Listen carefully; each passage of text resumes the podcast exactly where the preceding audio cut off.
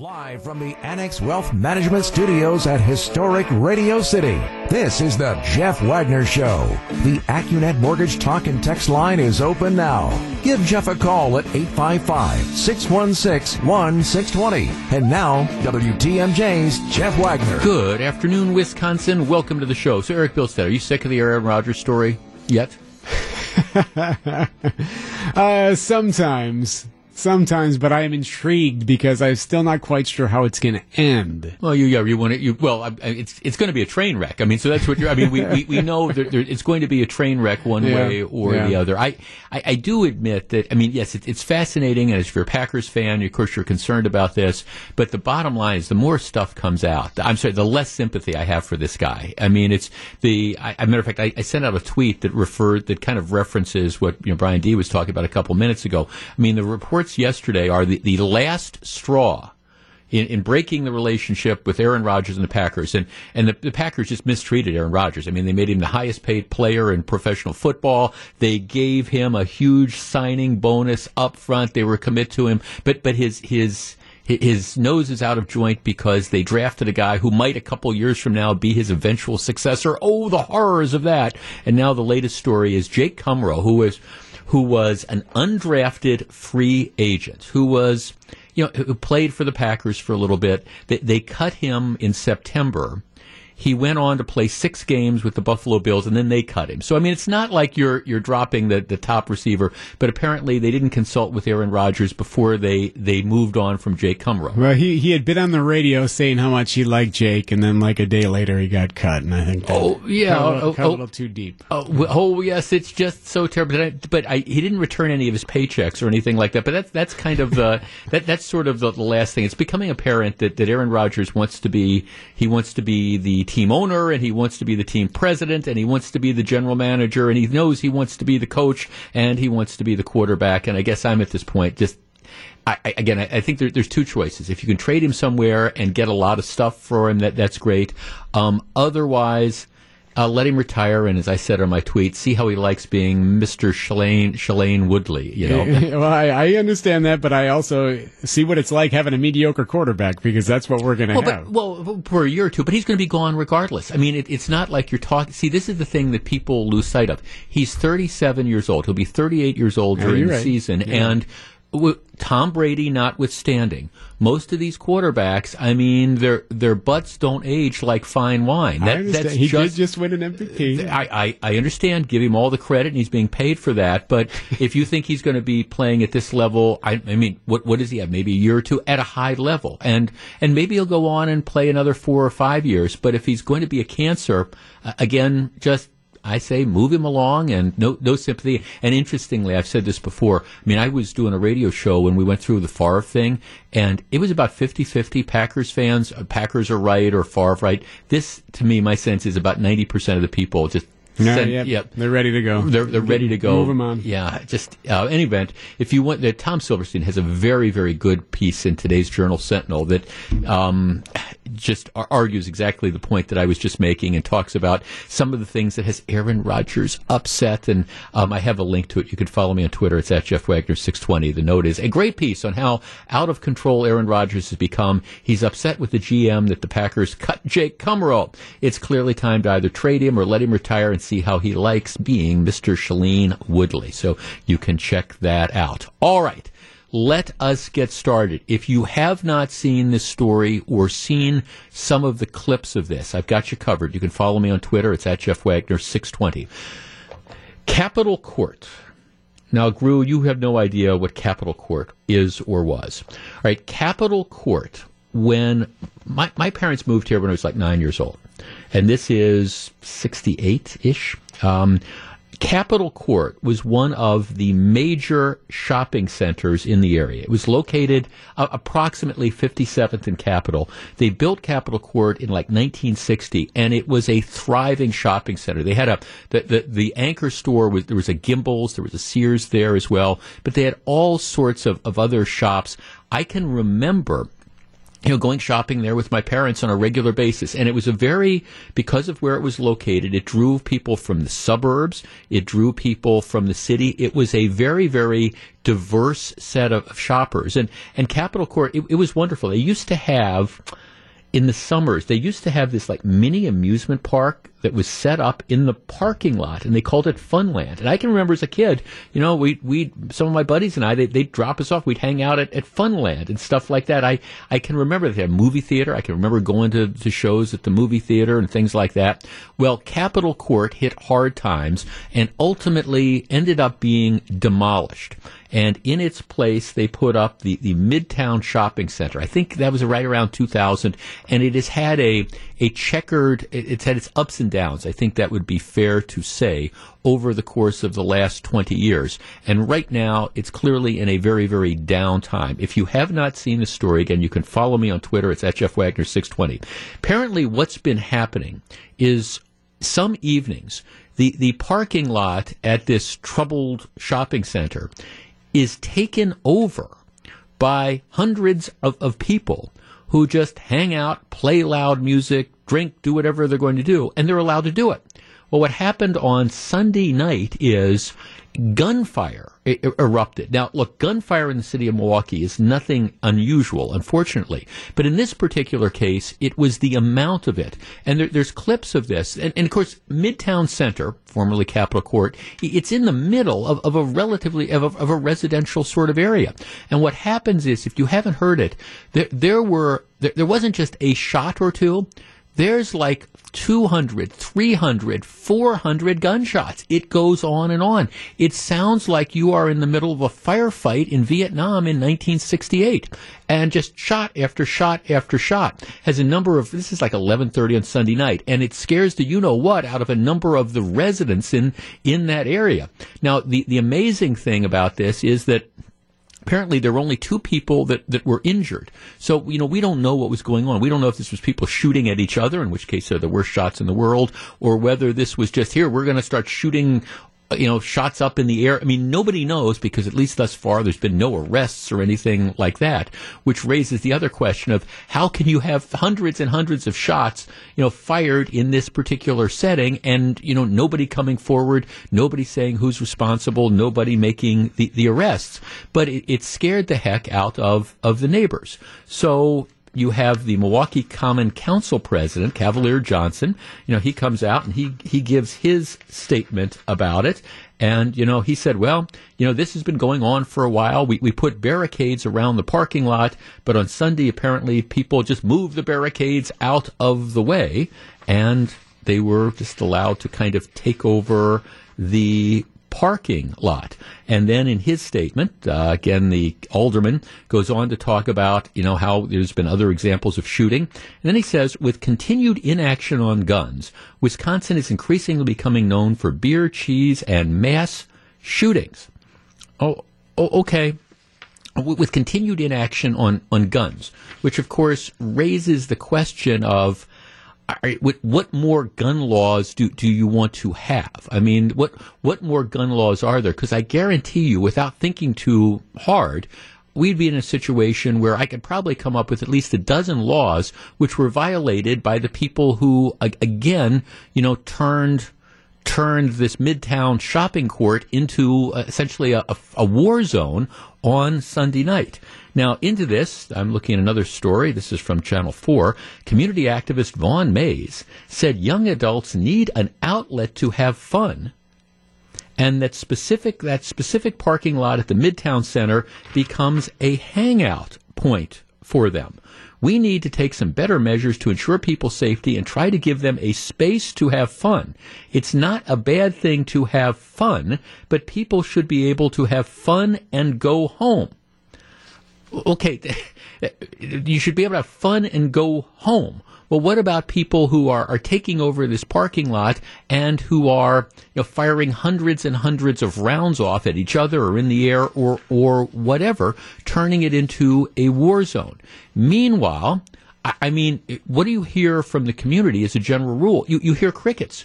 Where where are the protests? You know, where are the activists that are marching, for example, through the, these parking lots, demanding that hey, we, have got to stop this sort of violence? From the perspective of the police, apparently they, they sort of took a hands off approach to this, but in some respects I can kind of understand that because you know if they end up going in and trying to break this up, you know that a lot of the usual suspects are going to be again on them for trying to again break up this stuff and try to send people home and say, hey, we've got curfews and this is private property and all those things.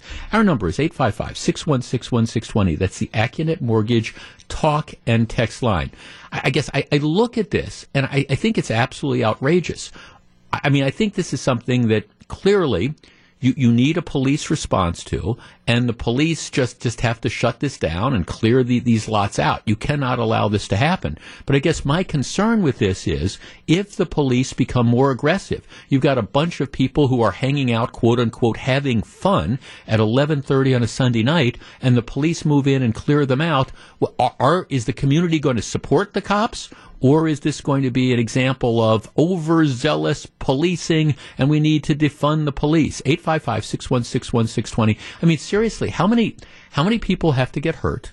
How many, and inevitably, if this type, of stuff continues, you know what's going to happen. Some bullet is going to go through a window of some neighboring house and somebody is going to get hit. How much of this stuff needs to go on before we say enough is enough? And for all the politicians who are saying, okay, this is another example of why, you know, we, we need to toughen gun laws, fine, but what about holding the people who are out there shooting off their guns? What about holding them accountable? What about prosecuting them? What about putting them in jail for a lengthy period of time? Because you can't have it both ways. All right, we discuss in just a minute. 855 616 1620. Back to take your calls. Here's WTMJ's Jeff Wagner. 855 616 1620. Here's a couple texts before we go to the phone lines. So, Sunday night, I was watching Facebook Live. Most people were having fun dancing and talking. The thing I saw was many young men with guns in their waistband and walking around with them in hand. I saw a guy with a long automatic and some with extended clips. Now, if I saw this at 62 years old on Facebook, you can't tell me that others didn't see it either. Right? Which, which raises th- that sort of question about what what's going on here. Um, Jeff, sounds like double standards are the new normal. Are they not trespassing? Our society is losing sight of, you know, reality. Well, there, there is an element of that that ends up, you know, going on here. Um, what, the, here, here's the problem with this though, you know, everybody talks. We need more. We need more laws. We need more this or that. I mean, here's what you need. You know, when you if you got people wandering around a parking lot with guns in their waistbands, you need the cops to go in. You need the police to make a show of force. You need people to be arrested. My guess is a bunch of the people that are parading around with guns probably aren't legally entitled to own those guns, and then people need to be hauled off and arrested and charged. Well, in Milwaukee, we won't do that. We won't charge the people with the gun crimes. Try getting the DA to do that. If the police move in and start making mass arrests, you know that there will be protests right and left about this problem or that problem. And so we're in a situation where, again, if you live in that neighborhood, you, you, you better be putting up hurricane shutters or something, you know, bulletproof glass or whatever, because the community is not protecting you. And we've got an alderman talking about, well, we need more gun laws. Well, okay, that, that, that's fine, but what you need to do is more accountability. 855 616 1620. Let's start with Judy in Wauwatosa. Hi, Judy. Oh, hi. This in this traffic thing. Um, first, I have to say, the beginning of your story, I loved Funland, and I had my sixth birthday party there. Sure. And they had the fire truck, and remember the fire truck? And right. it's like a little truck, and they rode us around in that. And then the Ferris wheel, and just the joy. And my grandma was a seamstress at Chapman's, and I I went there all the time. Sure. And then the Santa house you know. Right, the cookie, the, the cookie, house. the cookie, cookie. I remember the cookie, cookie house. Yeah, yeah, sure. Yep, it was just a fantasy land, and my Grammy lived across the street, my other one, and it just. And my brother worked at the bank. I mean, it just makes me so sad to hear this because um, this has got to stop, like immediately. Our friends of mine laugh at me for living here because it's gotten so bad, and XU1 moved away. That moved back and then moved away, but there's people that have their families and their homes, and you just drive Sure. around and you see that. And then when someone gets drive by or gets shot at their home, then they'll be all upset. But I just feel like um, it's got to stop right away. Well, you can't just oh no. wow, that's you know. But but it, of course it's been going. I mean, Judy, thanks for the call. And see, that that's one of the things that really struck me. Now, because again, if if your only experience with with this has been in the last five years, and you think of this as kind of this failing shopping center and all. But I mean, again, I I, I know I'm dating myself, but I can remember when Capitol Court which is now Midtown Center, was, was this thriving place. And like I say, it attracted a diverse group of people, shoppers from, from all over. And I, I recognize maybe those days are gone, but that doesn't mean that you just, you know, throw up your hands and say, we're walking away from this. I mean, does it? And, and that yet apparently that, that's what's going on. Marshall on the east side. Marshall, you're on WTMJ. Hello, thanks for taking my call. Sure. Um, I'm just calling uh, concerning I'm uh, from a African American uh, point of view. Um, the the people in the city and people I talk to, they're just really tired of the, this type of behavior, and so it really doesn't matter who you are. But I'm just saying from our point of view, and while police crackdown actually would be wanted the, the the concern I have if something does happen, um, then it's the police fault. Yeah. The other concern I have is just taking away, um, you know, resources from other parts of the city, um, or you know, reckless driving, whatever that does happen. Mm-hmm. And um, while they're uh, taking, you know, dealing with this, and we can't just say, well, we're going to cut down on gun laws. I mean, crack down with gun laws because there's also going to be other types of behavior, and so it's it's just behavior. And I've lived here all my life, and um, what I see is I see a lot of families that uh, you know they're just not functioning, Yeah. and um, that's where it needs to start at the core. Right. Well, Marshall, let me let me ask you this. From let me ask you this. Let, mm-hmm. let us assume. Okay, so I, we got people texting in saying that they were watching this on Facebook and they saw all these people walking around with guns and, and things of, of the like. And I, I don't know what the, the racial makeup of the crowd was. I guess I'm assuming it was perhaps predominantly African American, but I don't know that for sure. But but people are watching this on Facebook and they're seeing all these people walking around with guns and things like that. If there had been a massive police response to clear out the parking lot and starting arresting the people that had guns, do you believe the community would have supported that, or would we have had protests about, oh, this is again example of, of police, you know, hassling this group or, or that group or whatever? Okay, and I see what you're what you're saying. Well, I'm asking- it's a However, question. you gotta look at- Yeah. Yeah, I, I think there would be. However, who the squeaky wheel is these activists and the the the, the minority. And what I'm saying is the majority of people are just sick and tired of it. Yeah. And that that's who's going to make the noise, and that's who the Common Council unfortunately listens to. Yeah, no, thanks. Well, I mean, I, I, I yeah, I, exactly. Because I mean, I gotta believe that. I mean, I gotta believe. Look, I, I don't care. I, I don't care whether you're white or black or Latino or wha- whatever. I mean, if, if you're living two blocks away from there, and at eleven thirty at night, all of a sudden, you know, you're you you hear this. What's going on? Is that a truck backfiring? No, it's not a truck backfiring. It, it, it's it's a gunshot, and it's not just one gunshot. It's not just twelve gunshots. It's hundreds of gunshots. I mean, again, if you haven't seen this, these videos, they're they're out there. I, I've got a link to one on on again my my Twitter account. But it's like it, it's it sounds like you're in the middle of a firefight in Vietnam. Jeff, um, I live two blocks away from Midtown, and they need to stop blaming guns. I'm a legitimate gun holder by law, and I can't understand why they keep talking about gun laws.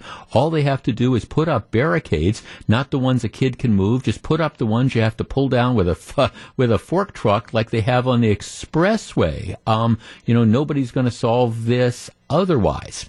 Go figure. Back with more in just a minute. This is Jeff Wagner on WTMJ.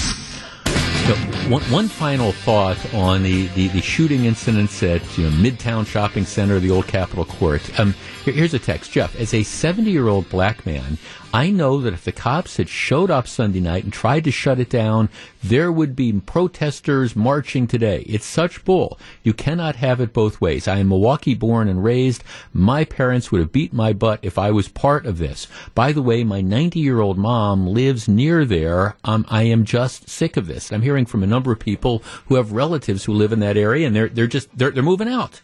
And if you wonder why we have such trouble trying to, you know, create business development and get businesses to locate in some parts of, of the, this area, and in particular some parts of the city, it's stuff it's stuff like this because when it comes to out of control crime and violence, it's not a what came first, the chicken or the egg. I mean, here, here's the bottom line. If you are a business, you are not going to locate your business in an area where violence is out of control. You're, you're, just flat out not going to do it. You've got all sorts of choices that, that you have. And, and so, yeah, it's like, gee, am I going to open a business in an area where at any given time there might be mass shootings that scare my customers away, put my employees in danger?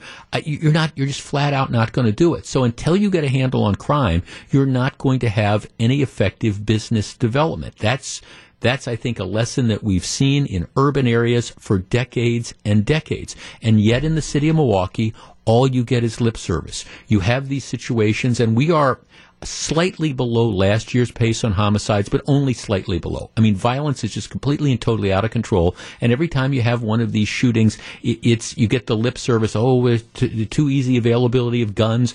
Well, it's too easy availability of guns. It, the wrong people have those guns.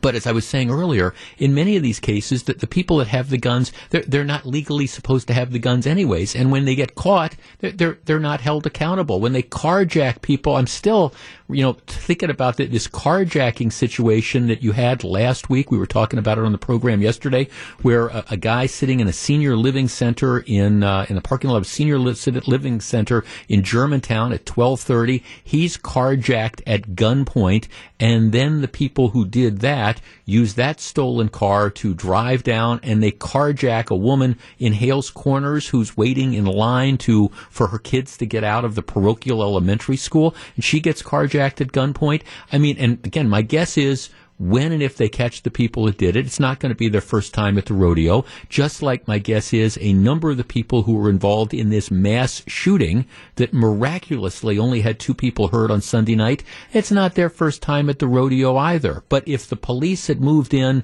once everybody they saw on Facebook what everybody saw, which is a bunch of you know gun-toting people wandering around this parking lot, you you know it would have broken bad, and you know police would have been the, the victims. Oh, you know they they they used tear gas to disperse the crowd, or oh they were making these mass arrests, and all people were doing was having fun while they're armed to the teeth. Okay, if you are a regular listener of this program, you know that I am a believer in vaccines. I, I got I got the COVID vaccine myself.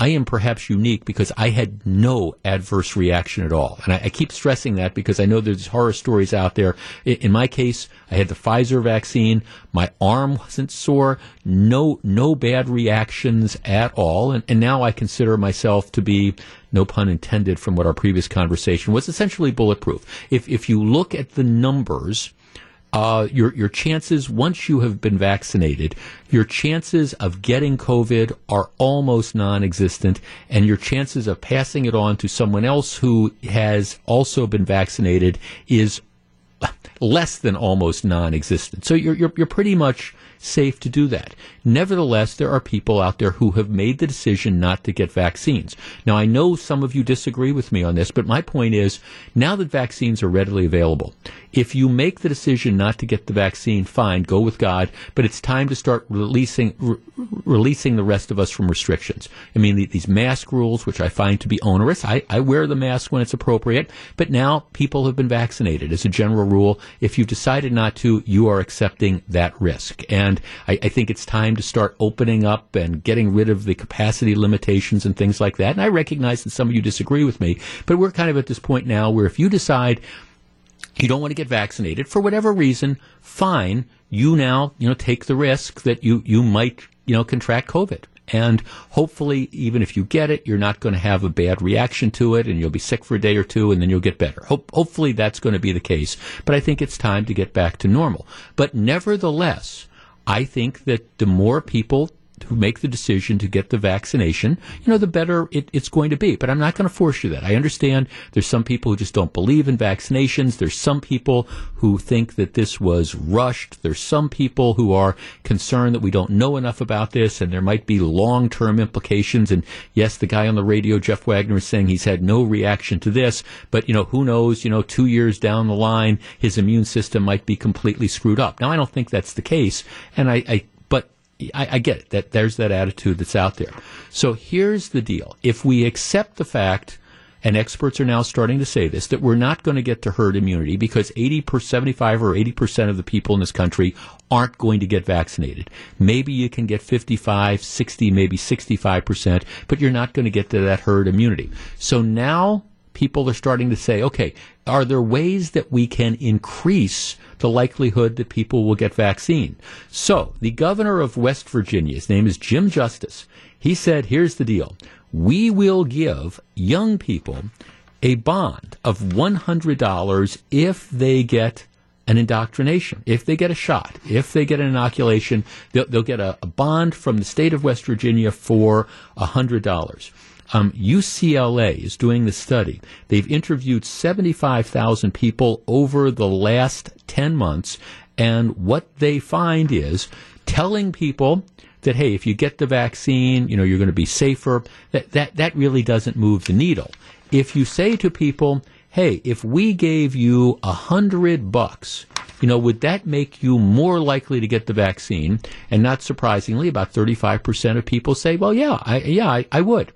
All right, 855-616-1620. That's the Accunet Mortgage talk and text line. In the name of public safety, for people who haven't gotten the vaccination yet, should we offer them a hundred bucks, whether it's in the form of a savings bond or a state bond or just, you know, 520s? Should the taxpayers be paying people to get vaccinated? 855-616-1620. That's the Accunet Mortgage talk and text line. As somebody who believes you should get vaccinated, I, I think it's a good idea to get vaccinated. Do I think we should have to bribe people to do it? My answer is not just no, but heck no. We discuss in a minute. Welcome back to Jeff Wagner on WTMJ. The Greater Milwaukee International Car and Truck Show is back. It's a car enthusiast paradise featuring hundreds of the latest cars and trucks. We take you inside Wisconsin State Fair Park for all the sights, the sounds, and the smells. Tune in this Wednesday, May 5th, for a special Wisconsin's Afternoon News with the Greater Milwaukee International Car and Truck Show. Let's talk to Jeff in Fox Point. Jeff, good afternoon. With a hundred bucks make you get your vaccination, and should we give other people that? Well, I got it anyway, and th- that reminds me of a teacher who would give rewards to students who follow along in class, do their homework, and do things that they should be doing anyway. And I'm really not a fan of that. And I would rather that people who don't want to get vaccinated experience the consequences for not doing so and be motivated in that way. Right, right. I, I, mean, I agree. It's thanks for. I mean, look, it, it's it's a choice, and I'm getting all sorts of texts from people, and I, I, I respect this opinion. I don't share it, but if if you've made the decision for whatever reason that you don't want to get the vaccination, I, I, I respect that. I, again, I don't share it, but I, I respect that position. But this idea that we now have to have the government bribe people to either reverse their conviction if it's a legitimately held conviction that hey I don't want to get the vaccine or bribe them to get them to do the right thing if gee you know I'd, I, otherwise I, would be inclined to get the vaccine. I'm just too lazy or whatever to go out and make arrangements to do it. Um, sorry I don't buy it. Jeff I don't think we should have to bribe people to get the vaccine. And what I also don't understand is if someone is refusing to get the vaccine because of strong concerns about it for medical reasons political reasons religious reasons or even just general dis- distrust of it, then how do they suddenly set all that aside and sell out for a hundred bucks? If they do, it doesn't sound like they were so strong in their convictions against it in the first place. Now, don't get me wrong on, this. I, I, think, and, and we were kind of kidding around a week or two ago um, about a, a, number of businesses. Remember, they, they were offering you free stuff. If you there, there was the Krispy Kreme donut thing that if if you went in and showed your vaccination card, they'd give you a free Krispy Kreme donut. And there was uh, Black Husky Brewing that was saying if you go in and you show your vaccination card, they'll give you a free beer. And there there were other things like this. And I was kind of joking around that we should um, get a designated driver and take a couple of the radio personalities from here and we should go on like a, a, freebie stuff. That that to me is is different. You know, if businesses want to do it as number one, an incentive to get people to to get their vaccinations, but also as a marketing tool or something like that, that that's fine. But that's a private business making that decision. That's different than the government saying, okay, we're now in a position where we're going to pay people. And, and what about the people? What are we close to now? Like 55, you know, approaching like 55, maybe 60% of people who've had at least one shot. Well, what about all those of us who've gotten our shots? Are we now the chumps? I mean, look, I, am not at this point in my life, and I don't know about you, but I'm not at this point in my life where I just kind of like turn up my nose and say, don't give me a hundred bucks. I mean, if, what if, for those of us who have done quote unquote the right thing, if you believe getting vaccinated is the right thing to do. Okay, so now the people that have held out, we're gonna we're going to pay them to do this, Jeff. Well, of course the government's bribing people to get the vaccine. The more people they can get microchipped, the better. By the way, I'm totally kidding about this, Jeff. My employer gives an extra day of vacation once fully vaccinated. Again, that's that's the private sector. I can I, I can respect that. I think again, I, I, had no significant adverse reactions to the to the vaccine. Um, but I mean, a number of my colleagues, you know, they, they, they took the day off after they got the second dose because they all had some minor sort of reactions. And I don't even think we charged people a sick day for doing that. I think the, the general policy was because because again, my employer wants to encourage people. They're not mandating vaccinations, but they want to encourage people who've who, who've, who've done that. Jeff, I'm a healthy younger adult who's already had COVID. I'm choosing not to get it. No one should have to bribe me to make them get it. Well, yeah, that's um, you know, that's it, Jeff. I think if we were going to do this, we should have tied uh, vaccinations into the stimulus checks. Well, can you imagine the screaming about that? Jeff, my tax dollars have gone to many things that only benefit me remotely, like public schools. I never had children, never needed rent assistance, never needed food stamps. Um, I was fortunate to have a good paying job. I held for 30 years. Um, never minded the taxes. Same with the vaccine. If it helps us as a whole, it's okay with me. And by that he means that I think is it. I'm okay with a hundred dollars of my tax dollars use going to to bribe some of my fellow citizens who could get the vaccination for free, but otherwise refuse to do that without the hundred bucks. Sorry, I'm I'm just you know I'm I'm just I'm not there. That's I, am just not. Um, no, the government should not pay people to get shots. I made the decision to get my two shots. People who don't want the shot made that decision. It was their choice, and I would add that then you just kind of live with with the consequences. Jeff, uh, no way. Um, but I should say that I'm the one that thinks the government should issue ID cards, and then you should show the card everywhere you go, which opens up a entirely new, you know, can of worms on this. Bottom line is. We're now recognizing that this promise of herd immunity was never was never we were never going to hit it and some of us were saying that that all along so we're trying to encourage more people to get vaccinated I, am all in favor of trying to encourage people to do that, but the idea of the government having to pay people to do, again, quote unquote, the right thing, sorry, I just don't think that's an appropriate use of taxpayer dollars. Back with much more in just a couple minutes, including can you trust the media for anything anymore? I'll tell you the story. Live from the Annex Wealth Management Studios at historic Radio City, this is the Jeff Wagner Show. And now, WTMJ's Jeff Wagner. Oh, we're just warming up. If the media cared about its credibility, there's one simple thing that they would start doing, and they're not willing to do it. What is that one thing? They would stop using anonymous sources.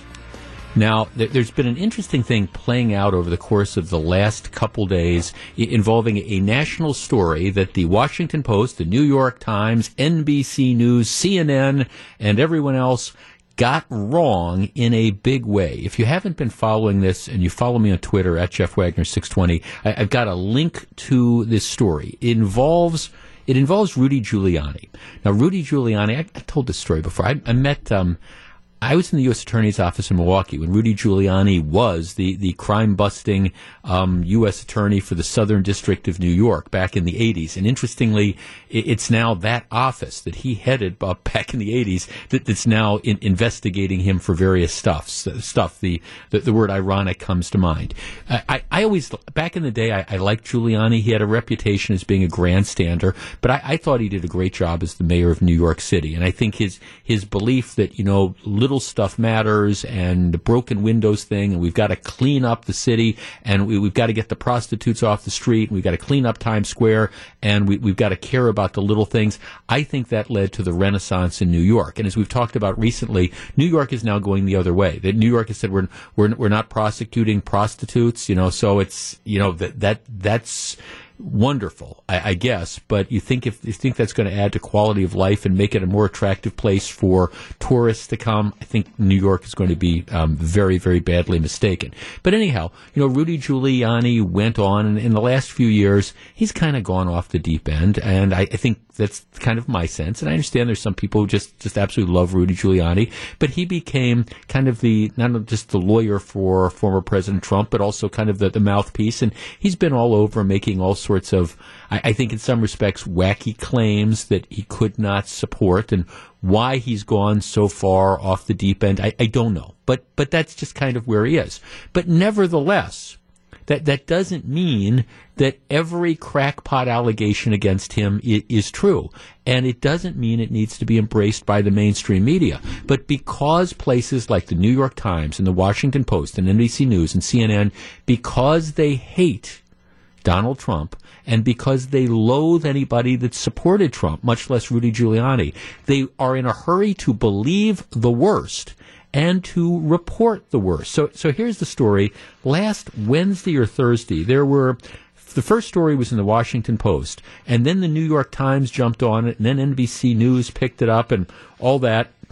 And the story was that back in 2019, the FBI warned warned Rudy Giuliani that um, he was part of this that, that the Russians were leaking false information to him in an effort to try to undermine Joe Biden. And, and the story was here um, that Giuliani and One America News, which is like one of the conservative news outlets, they were contacted by the FBI and said that uh, they were a target of a Russian influence operation.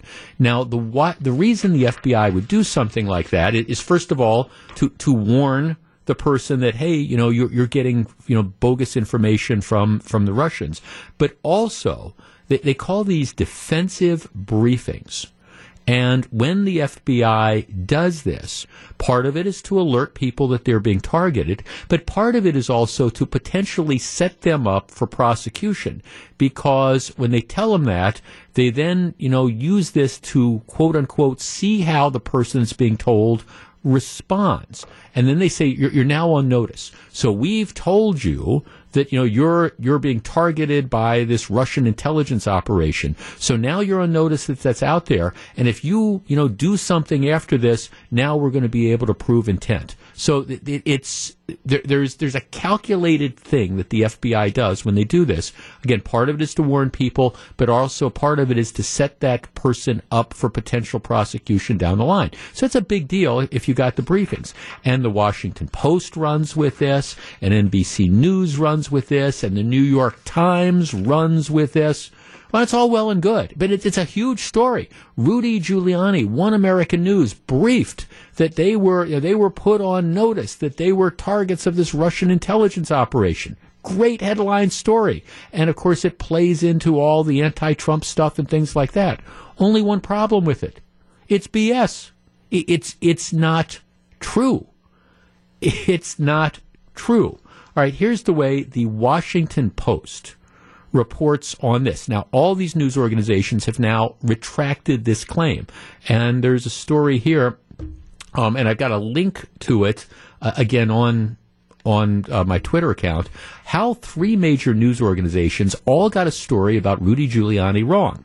Incorrect information from government sources apparently led three separate news organizations to publish the same erroneous claim about Rudy Giuliani last week. The Washington Post, the New York Times, and NBC News all reported Thursday that the FBI had briefed Rudy Giuliani um, that he was a target of a Russian disinformation campaign during his efforts to dig up unflattering information about Joe Biden. In fact, the news organizations later said in corrections that Giuliani had not been briefed on this.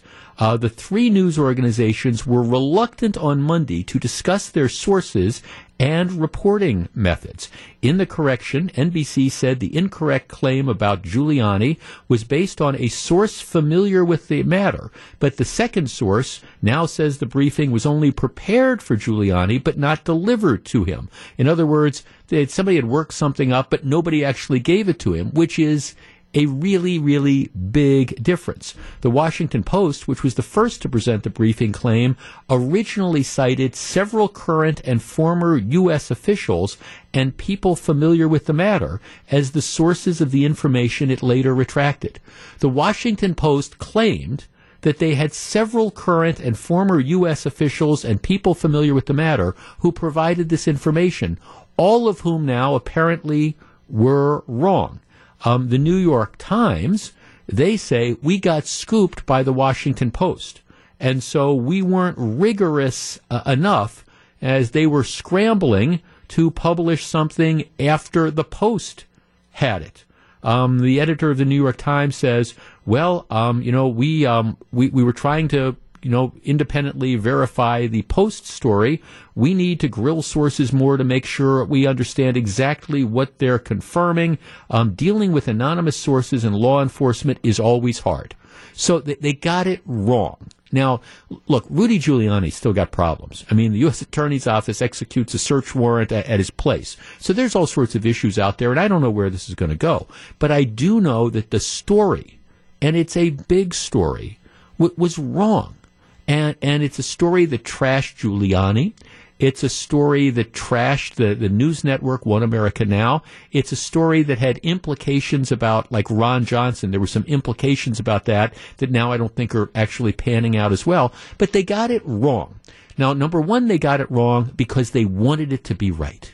They, they wanted, oh, this is a big deal. Rudy Giuliani, this is, this is what he's going to get indicted for because he was told by the FBI, don't do this. You're being used as a tool of the Russian government. And then he continued to go on and, and say things. That, that, that's what the implication of this was. That's wrong. Number one, they wanted it to be right because they wanted to trash Rudy Giuliani. But number two, they, they, what does this say about their sources? They have refused to identify the sources that gave them the incorrect information that trashed Giuliani. And it's this reliance on these, um, uh, again, the, these anonymous sources yeah, this is somebody told me this, but we're not going to make them go on the record.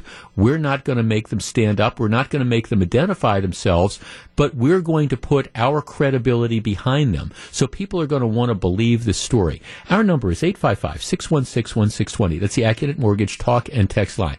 Look, to me, that this, the, the, obviously, the obvious point of this is, is the pervasive media bias that's out there. But that's, you know, that, that's too easy. I mean, if, if you want to argue that there's not media bias, sorry, I'm not with you on this one. Know, but, but the larger point here is the fact that this reliance on, on anonymous sources, people who aren't willing to identify themselves, come forward and stand behind the claims that they are making. To me, that's, that's the problem. And then when you have these, again, whether they, they dupe the, the reporters, whether it's a story that's too good to be true or whatever, you end up with these stories that are absolutely false. 855-616-1620. That's the Accunet Mortgage talk and text line. The media wonders why people don't trust it. And I think one of the big reasons is this reliance on anonymous sources. And it seems to me that if you're going to publish a story trashing somebody and you've got a source that's out there trashing them, You shouldn't do it unless that person's willing to come forward and say, okay, look, this is what I know. This is who I am. This is where my information comes from. Otherwise, I just don't flat out think it's reliable. And I think if the media wants to gain credibility, they would stop with this reliance on the so-called anonymous sources, or in a case like this, multiple anonymous sources who are all wrong. 855-616-1620. That's the Accunet Mortgage talk and text line. Amazingly, the mainstream media has managed to make Rudy Giuliani a sympathetic figure. All right, we discuss. Anonymous sources. Do you trust the media and this reliance on people who aren't willing to come forward and identify themselves? How big a problem is that? We discuss. Jeff Wagner on WTMJ. 855 616 1620. That's the Accunet Mortgage Talk and Text line. Look, I. Rudy Giuliani is probably still in all in all sorts of trouble. You know, you, you never want to have the FBI showing up at your place at six o'clock in the morning and conducting a search warrant. All I'm saying is this was a major mistake by the mainstream media that contributes to the fact that, again, this is one of the reasons why large sections of this country don't trust the media. And they have only themselves to blame when they rely on anonymous sources. Now, somebody's texting me saying, oh, Donald Trump lied for four years. Okay, Politicians say stuff. The media is supposed to be the fact checker. it's the media that's out there that's supposed to say, okay, this claim is accurate or this claim is inaccurate. It's when they take off that we're going to be objective hat and say we're going to be advocates. That's where you have the problem that's there. And as long as the media relies on anonymous sources and is not held accountable for that, you're going to have this stuff continue. Let's talk to uh, Tim in Medford. Tim, you're on WTMJ. Hi, Jeff. Hi. The question I have for the, this is when the New York Times, the Post, and all that, when they finally issue a retraction saying, you know, uh, sorry, folks, we got it wrong, do they make as much fanfare as the initial story itself, or do they kind of, as an example, print their retraction on the back of a coupon, good for two bucks off at Starbucks, and then insert it in the paper saying we corrected ourselves? Well, yeah, that, that's it. I mean, for example, I'm looking at I'm looking at the story that. Um, I'm looking at the, the story that that did the correction in the Washington Post. And and what they did is they published this and then they add a paragraph. The, the original the, the, the, original story is still up there, but now it's got a correction at the top, you know, like a one paragraph correction. But again, it's it's like, okay, so if you saw that first story and you didn't see the correction, that, that that's that's what you know. And it so it's very, very frustrating. To my knowledge, I don't think CNN has corrected it um, because they kind of they apparently well we relied on the New York po- New York Times or the Washington Post or whatever, so it's not our mistake. Don't give me a break. Well, there's another point to that too. I used to do reporting a few years ago, but now, I do factory work because it's more honest. and one of the things, though, but one of the things I remember back when back in the days when when I was younger and we yeah. did reporting, if somebody scooped us scooped us for either the TV station or the radio stations that I worked for, you could not report it as sources say, just simply repeating your story. You had to go out and find your own source to confirm it. And nowadays, if one major outlet reports it, everybody else uh, piles on. And to me, that's not reporting; that's gossip. Well, exactly. thanks for calling. And you know, it, it's interesting, like this this story where they're breaking down how this happens. The, the New York Times is at least upfront about how it's screwed up. The New York Times is in competition with the Washington Post, so the Washington Post has this explosive story, and so you you know, in the newsroom, they're yelling at the reporters. We guys, we just got our butt scooped by the Washington Post. You, you've got to get this, and so there's this incredible pressure on there to find their own quote unquote independent sources. So there's this rush. They're assuming that this is accurate. They're under, well, the Washington Post reported it has to be true. So they're not asking the right questions or they're not asking the right people or, or whatever. And it ends up, again, you get one story after another that ends up being false. And I, look, I don't, I don't you know, Rudy Giuliani's kind of on his own. Rudy Giuliani, I think, has hurt himself definitely over the years. But but this this is is a more fundamental problem, and it happened during the Trump era. And I understand there's people out there who just hate President Trump. I, I get it. But what happened was you, you, had this mainstream media that I think, in many respects, put aside the, the journalist hat and recognized we're under economic pressure. First of all, the reporters loathed Donald Trump they loathed Donald Trump. So eh, Trump could do no no right.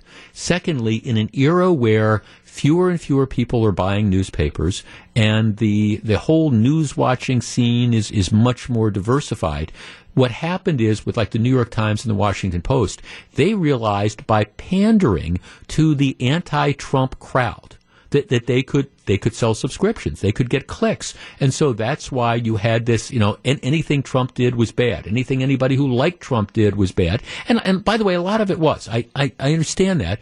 But it was just this complete, we're all in on this. And now the problem is that gravy train is kind of ended because there's, all right, now, now it's Biden's turn. We're not going to be anywhere near as critical about Joe Biden because we like Joe Biden and we support a lot of the things that he's supporting. So we're, we're not going to be anywhere near as critical and m- maybe the stuff he does is not as chaotic as Trump is. So they're they're struggling. Okay, so how do we continue to keep people subscribing or clicking or whatever? Well, okay, we, we have to still we have to find this explosive stuff, and yeah, maybe we can still get some mileage out of the Rudy Giuliani story. So here, let let's do it, and and then they rush with it. But the underlying fundamental problem to me is this reliance on anonymous sources. You know, nobody having the guts to stand up and, and say this. And, and if they've got somebody, a former governor, government official, who knows that Rudy Giuliani you know, got, got an FBI briefing in this particular example. All right, they shouldn't run with it unless that guy's willing to go on the record. Yes, Jeff Wagner, who was number three guy at the FBI, said, yeah, th- this is what happened with Rudy Giuliani. And, and, then, then you can at least judge the credibility of it. Oh gosh, this is the guy's coming from the guy who was number three in the FBI or whatever. But if people don't have the guts to come forward and say this, well, then how can you rely on them? And you're seeing this, you know, time and time again. And this is the most recent example where you get this information that is inherently unreliable. And if the mainstream media wonders why it is that, that people hold journalists in so little regard, or at least some people do, it's, it's stuff like, like this. And maybe if if there was any degree of soul searching, maybe you'd have like some of these big news organizations which would say, you know, maybe we got to dial back the anonymous sources. And, and, maybe even if it means that we're at risk of getting scooped from somebody else, maybe what we need to do is go and, and just say, look, unless somebody's willing to tell us something and then stand by it, we're we're we're not going to run with this, and we'll have to try to figure out another way to get the information. People are saying, can Rudy Giuliani sue? He he can, but he's a public figure. It's very, very difficult to prove. You have to prove actual malice. It's very, very difficult to collect. And, and candidly, like, like I say, Rudy Giuliani's got a lot of baggage. I don't know that he's necessarily the guy that's going to be making the most successful claim, but that doesn't mean that, that he wasn't trashed. And it doesn't mean it couldn't happen to somebody else. Jeff Wagner on WTMJ.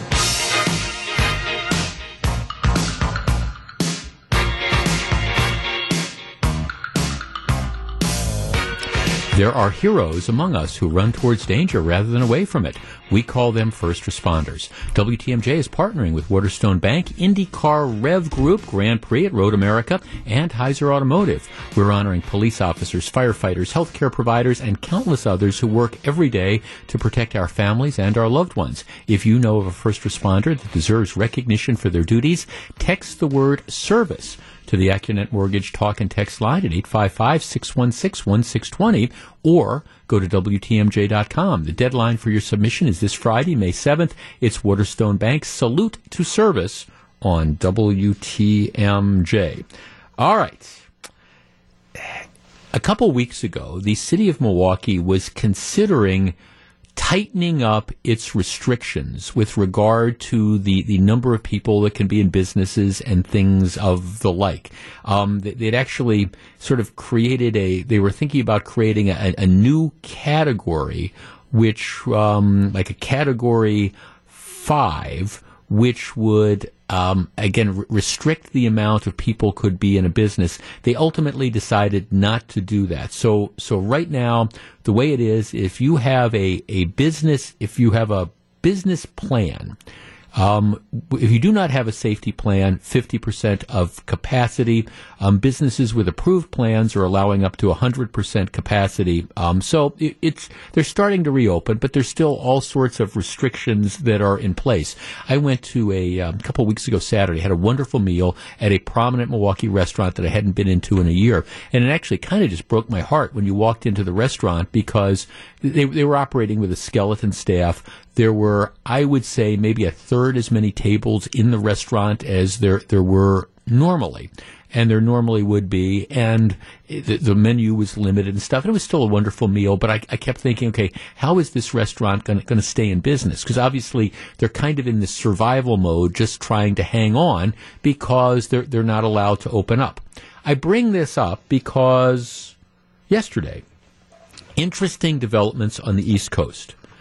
New York and New Jersey and Connecticut have now announced that they are essentially ending all COVID restrictions on businesses. Um, Connecticut has announced that uh, beginning May 19th, so two weeks from now, they are eliminating all restrictions on business except for indoor masking requirements. So, you know, if, if you've got a, a bar or a restaurant, you can now operate at 100% capacity. Um, the only rule is you, you, people are going to have to, you know, wear masks.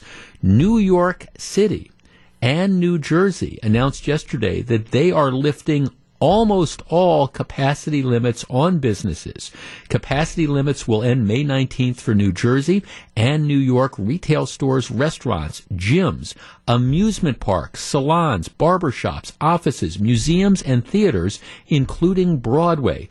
Businesses will be limited only by social distancing measures, which requires patrons to be kept six feet apart. So they are essentially saying, all right, we're, we're done. You still, they're going to have the indoor mask rules, but Broadway shows, okay, you, you can open up.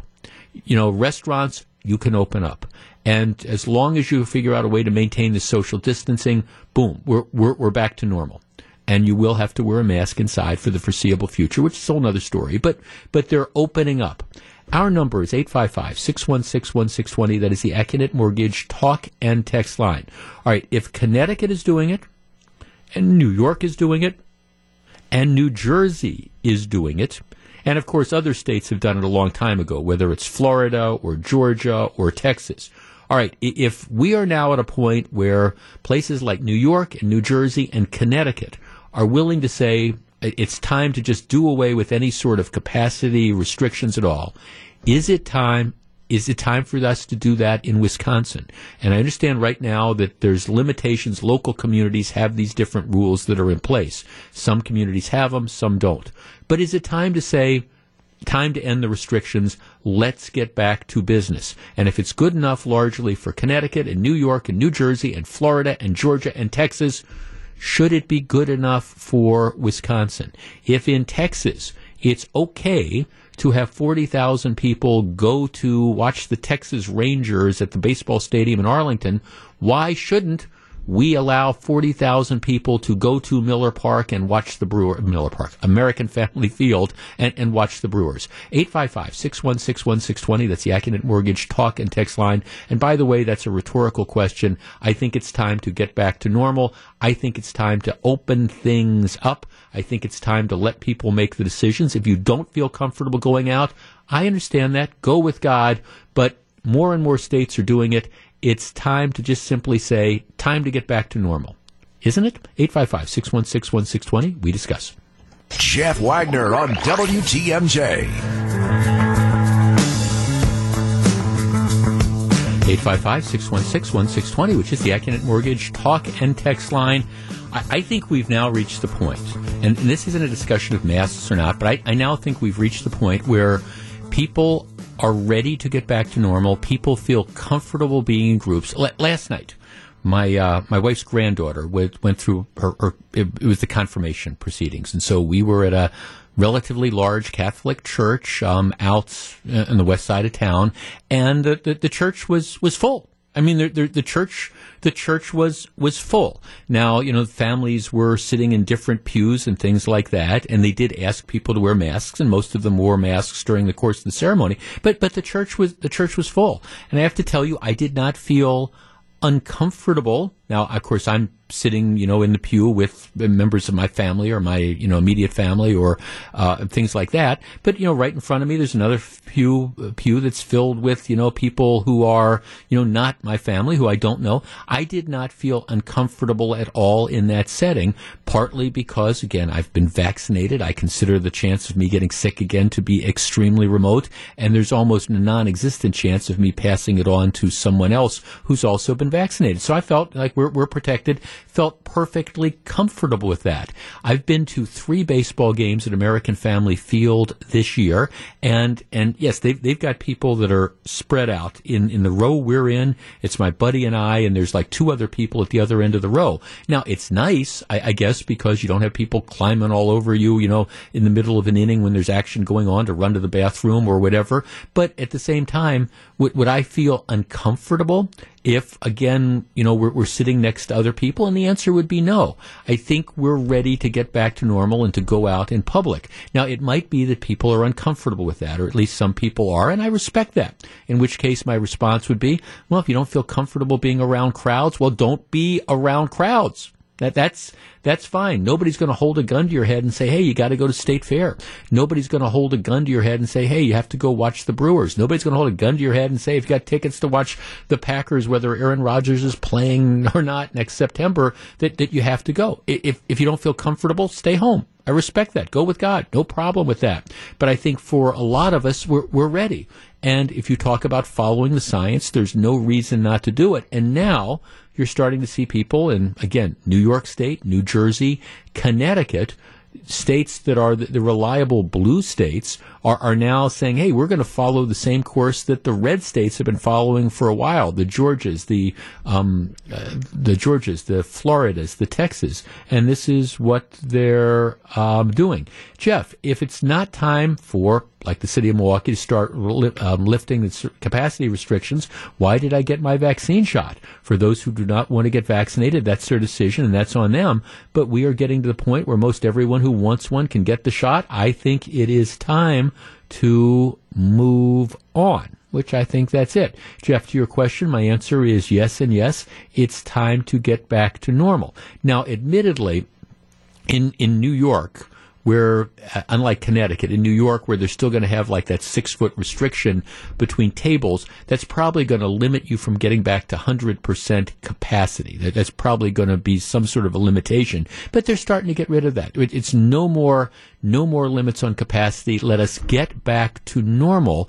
Let's recognize that we have turned the corner in this and also understand that the goal was to flatten the curve. We have flattened the curve time to get back to our life. And if it's okay for New York, and it's okay for Connecticut, and it's okay for New Jersey, and it's okay for Florida, and it's okay for Georgia, and it's okay for Texas, maybe this should be the general default mode in Wisconsin as well. Back with more in just a minute.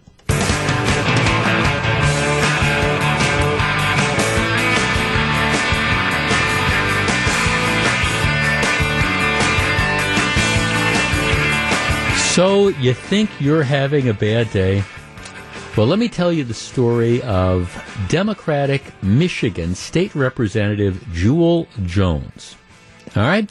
Now, Jewel Jones was arrested on April 6th, um, taken into custody after crashing his SUV um, on the side of, of the road. Um, when when the police respond to the car crash, um, he was found with his pants down in the vehicle with a woman. Um, let's see. Well, here's here's the the, the exact description. Um, he was holding up a female passenger near the passenger side door of the vehicle. Paramedic on scene had observed the women, woman's pants were down and Jones's pants were pa- partially down, according to the report. The woman was eventually placed in an ambulance after it was determined she was unable to stand on her own, had vomited, and was essentially non-responsive. While emergency personnel administered care to the female, Jones identified himself and the woman as people of importance. Where have we heard that in Wisconsin? Don't you know who I am? The lawmaker also requested that EMS bring the woman home or assist with getting her inside of his vehicle so he could drive her home himself. At the time, paramedics also observed several indicators that Jones himself was intoxicated, including his behavior, slurred speech, and the odor of alcoholic beverages. It was later revealed that Jones had a blood alcohol content level of more than 0.17, which is twice the legal limit.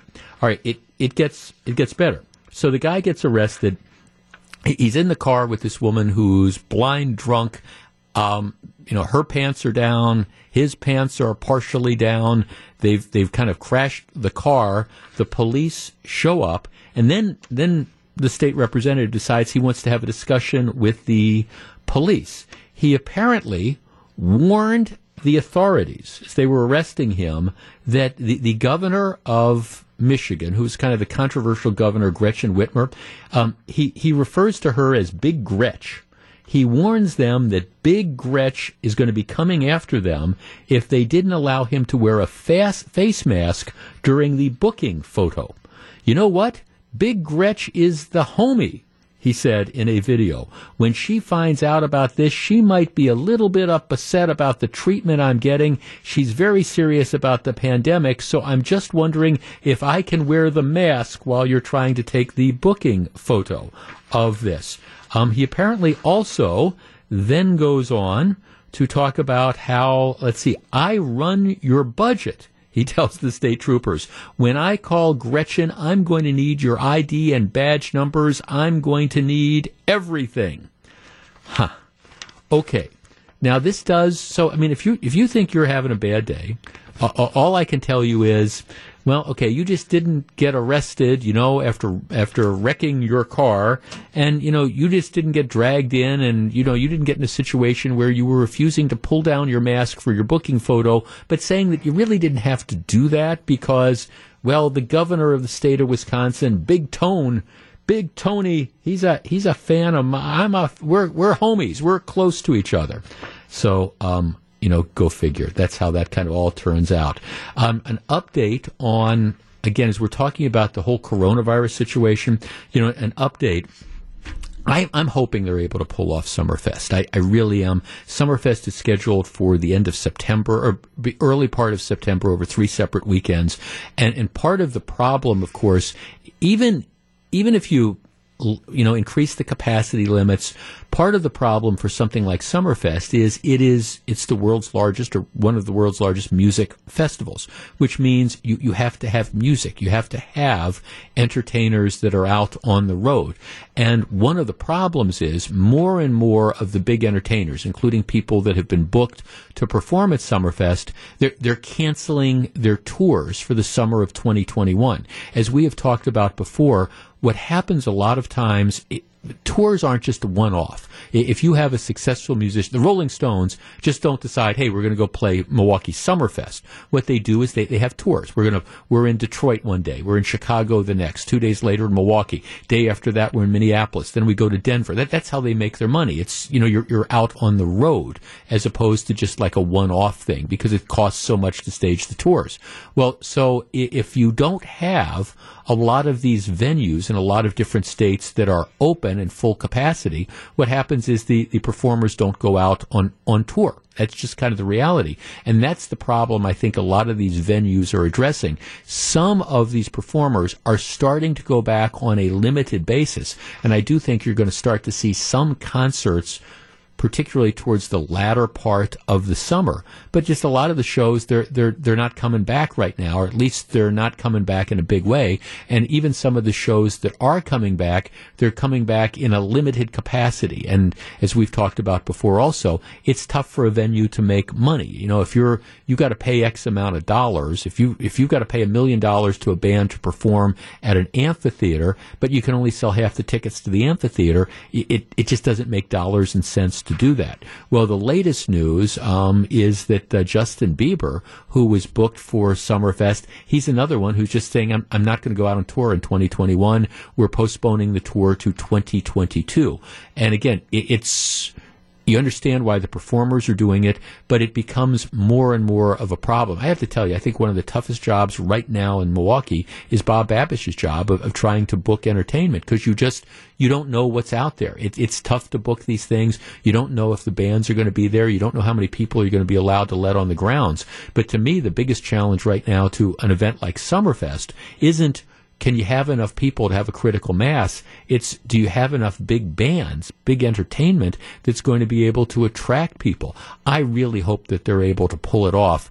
Just don't know. The jury's still out. Back with much more in just a minute. Stick around. This is Jeff Wagner. Live from the Annex Wealth Management Studios at historic Radio City, this is the Jeff Wagner Show.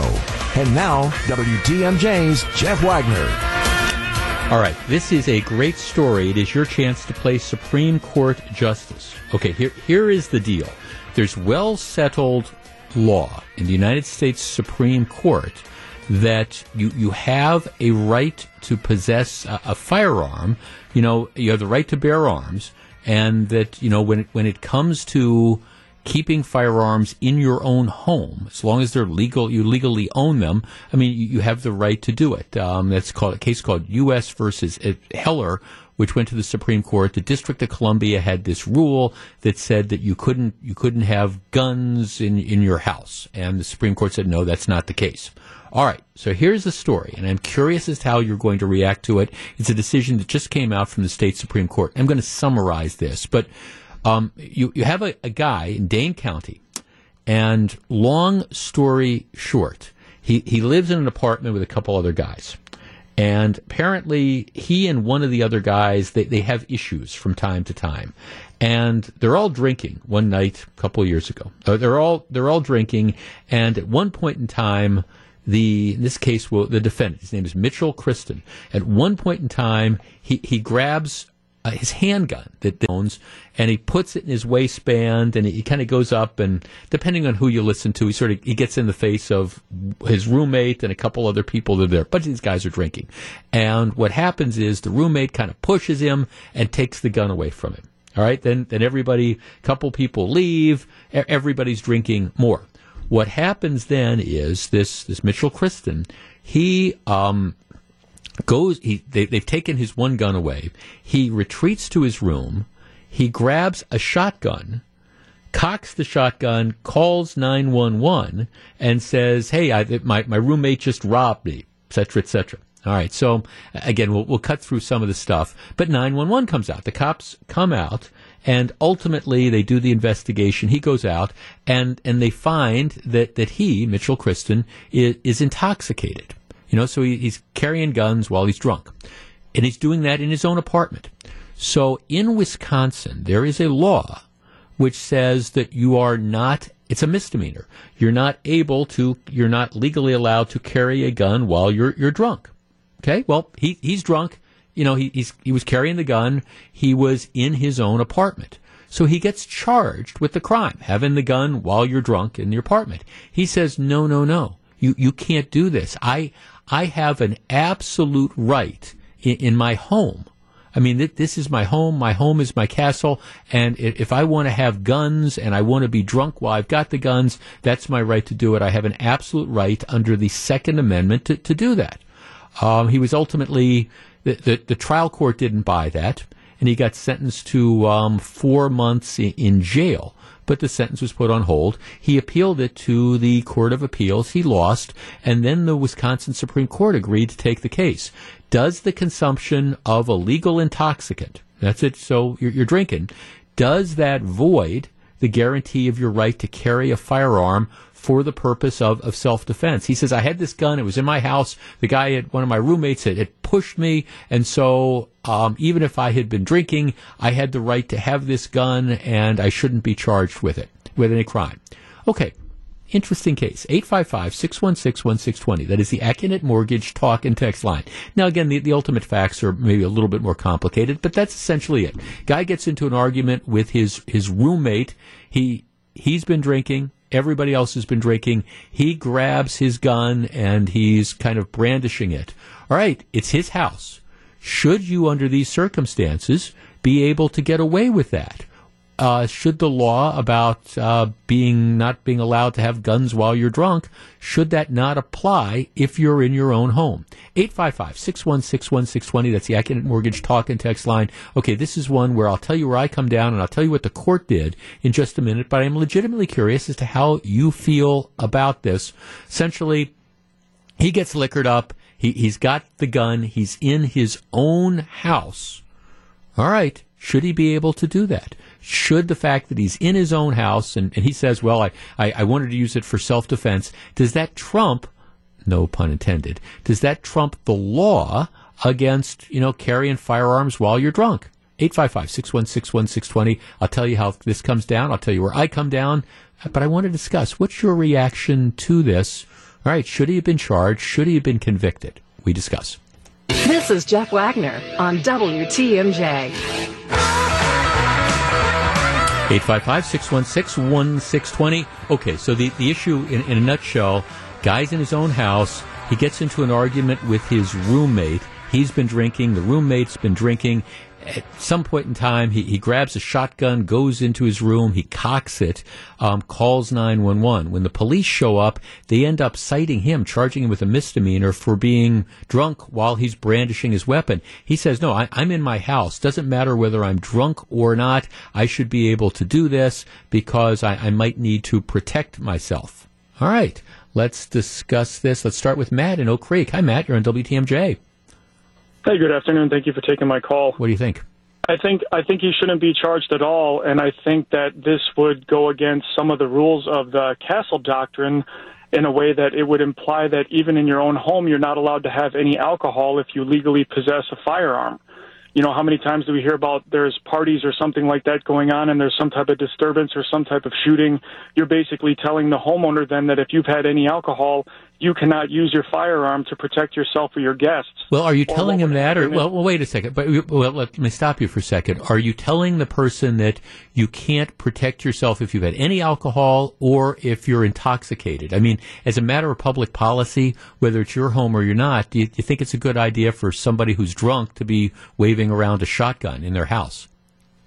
I do not feel that that's the the best means to do. But if he felt that he was in danger to the point where he felt the need, now granted his his thought process and his views on it may have been a little bit construed based on his mental state from the alcohol. Right. But if he felt threatened and he's in his own home, I don't see why he should be charged with anything. Okay, thanks for the call. Eight um, 855-616-1620. That's the Accunet Mortgage Talk and Text line. Let's talk to John on the north side. John, you're on WTMJ. Good afternoon. Hi, good afternoon. What do you think? Yeah, I don't. Yeah, I think that uh, he should be charged, and his his gun permit should be taken uh, should be taken away. I'm a gun holder, and well, I don't drink, so I don't know if there's you know the one that you know speak about it or not. But my thing is this: here, you're not in your right mind. It's like you're sitting behind the wheel of a car, and you and you you you you, you don't know your name. Right. You, you you know you're gonna drive your car. It's as simple as that. You're not in your right mind when you're drinking. So it's like if you're gonna drink, don't drive. If you're going to be drunk, don't have a gun because you're not, you know, I mean, you you got kids in the house and what have you. No, no, that's not right. They should take that permit. The, the least they should do is take the, take the gun permit. Yeah. Okay. Well, thanks. Well, see it here. I mean, you know, of course, to you, you don't need a permit to have a gun in, in your own house. You need a permit to to carry a gun, you know, in a concealed carry fashion outside the house. But th- that's where th- this becomes an issue because he's in his own house. You don't need a permit to do it. So under normal circumstances, it, it, it's legal. And our first caller was talking about the Castle Doctrine, and we have a version of that in Wisconsin, which says that you can use deadly force to you know protect yourself, uh, you know, in, inside your your home. But we also have a statute that says can't carry a gun while you're drunk, while you're intoxicated. So the issue is all right, if you're drunk in your home, does your right to carry a gun in your house and, and use it for self defense, does that trump, and again, does that trump the, the law? Does it render the law meaningless? Meaning you, you can get yourself blind drunk in your house and, and then still have your gun. 855 616 1620. Let's talk to uh, Rick in Muskego. Hi, Rick. You're on WTMJ.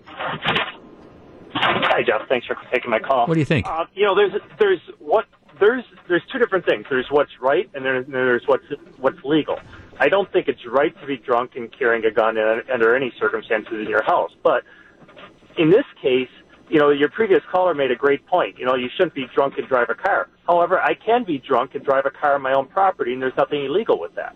So, um, you know, that's that's one point on here. The other point is I, I briefly read a couple of the opinions that were written. I'm not sure if it was Hagedorn's or the the rest of the majority, Mm-hmm. but they pointed towards the right to have a gun as um, you know being for law-abiding citizens. Well, the only thing this guy did illegal was possess a gun in their or illegal in their minds was possess a gun while he was intoxicated. Mhm. So they're using the law as justification for the law, which just seems like a circular argument. okay, well, I, let- well, I, let me- I disagree with the. the Okay, well let me let me stop you there. Let, let's work with something. Okay, l- let's take out let's take out the, i- the the idea that he was in his house. Would you agree with me that a law that bans people from carrying a gun while they're drunk is a valid law? So let me let let's say the guy had a, a Yes. concealed carry permit. You know, so I agree with he's you. okay. So so if he's drunk outside the house with the gun, you don't have a problem with that with the law in that case. Am I correct? Nope, not at all. Okay, so for for your your your your issue then would be that once you're in, as long as you're inside your house, it doesn't matter whether you're you're you, you can get as drunk as you want and wave around the gun. You don't think the gun you don't think the law should apply as long as you're doing that in the house. Correct. Now, you said waving around the gun. Now, if he's doing something illegal with the gun, charge him on that. Not the fact that he's possessing the gun. If he's, you know, threatening someone with that gun or something else, yes, to charge him with that. Right, the- But the the threat, but a the not just the he had a possession. and being intoxicated. Right, okay, all right, okay, I- I no, okay, thank, no, and that's and that's what the law says. I mean, the law says possession of a firearm while intoxicated is a, a misdemeanor, and I guess the, the question then becomes: Does the fact that you're in possession of a firearm while you're drunk in your house, and and, and by the way, this there's a couple under the law. There's a couple kinds of of possession. There's there's what they call actual possession, which is what this guy did. He, he had he had the one gun, the handgun in his in his waistband. He he had the shotgun in his hands, and then there's constructive possession. Constructive possession is that you have access to a gun, and I concede that if this charge was based on constructive possession, gee, the guy's in his bedroom and he's drunk, and and he's got you know a gun case in the living room, he could have had access to it. That to me, I think, is a different situation. In this case, he actually, you know, had it in his hands. And I get a couple of texts here. Um, Bob in Sheboygan says, regardless of the court decision, the police did the right thing at the time to calm the situation and prevent a deadly situation with the um, roommate. Jeff, you legally cannot have a drink if you have a concealed carry and have a weapon on you outside of your home. Jeff, as long um, let's see, as long as he's the only one present in the house. Well, he, I mean, he wasn't the only one present in the house. And, and his argument was, gee, I felt threatened because my, my roommate and I had gotten in, we'd had a series of these, these arguments. And as a matter of fact, you know, I had the gun in my waistband and he took one gun away from me. So I had this there to, um, defend myself. Interesting argument. The, the way, um, if he were a convicted felon in Milwaukee, he, he'd work, he'd walk. Well, yeah, that, that that's the case. This probably wouldn't have even gotten to the charging point. In, in any event, here, here's what the court decided. And in, in Wisconsin, you've got seven members of the state Supreme Court. Four are, are conservative, three are, are liberal. This was one that did not break down necessarily along those lines. It was six to one. The opinion was written by Chief Justice uh, Annette Ziegler, and she said, "Look, here, here's the deal. Wisconsin doesn't ban ownership of a gun." So this this doesn't implicate his Second Amendment rights. She says it bans carrying it while intoxicated. So he could have the gun. That's not the problem. We're not saying he couldn't have it, but you can't have it while you're drunk. And they said it doesn't make it, it doesn't make any difference whether you're in your house or whether you're it's out, outside your house. To me, intellectually, that's the right decision under these facts. Now, change it around a little. Like I say, if they were the, the guy was drunk and he was in his bedroom, and somebody was trying to charge him and say, "Oh, you, you had guns in the kitchen that theoretically you could have accessed." Maybe that makes it a closer case. But in this case, the guy actually had the gun in his physical possession. And I think for most of us, I think most of us would agree that people getting intoxicated and, and carrying guns, whether they're in their home or outside their home, is a bad thing. All right, when we come back, we're going to find out what John and Melissa and Greg have on their minds for Wisconsin's afternoon news. Please stick around.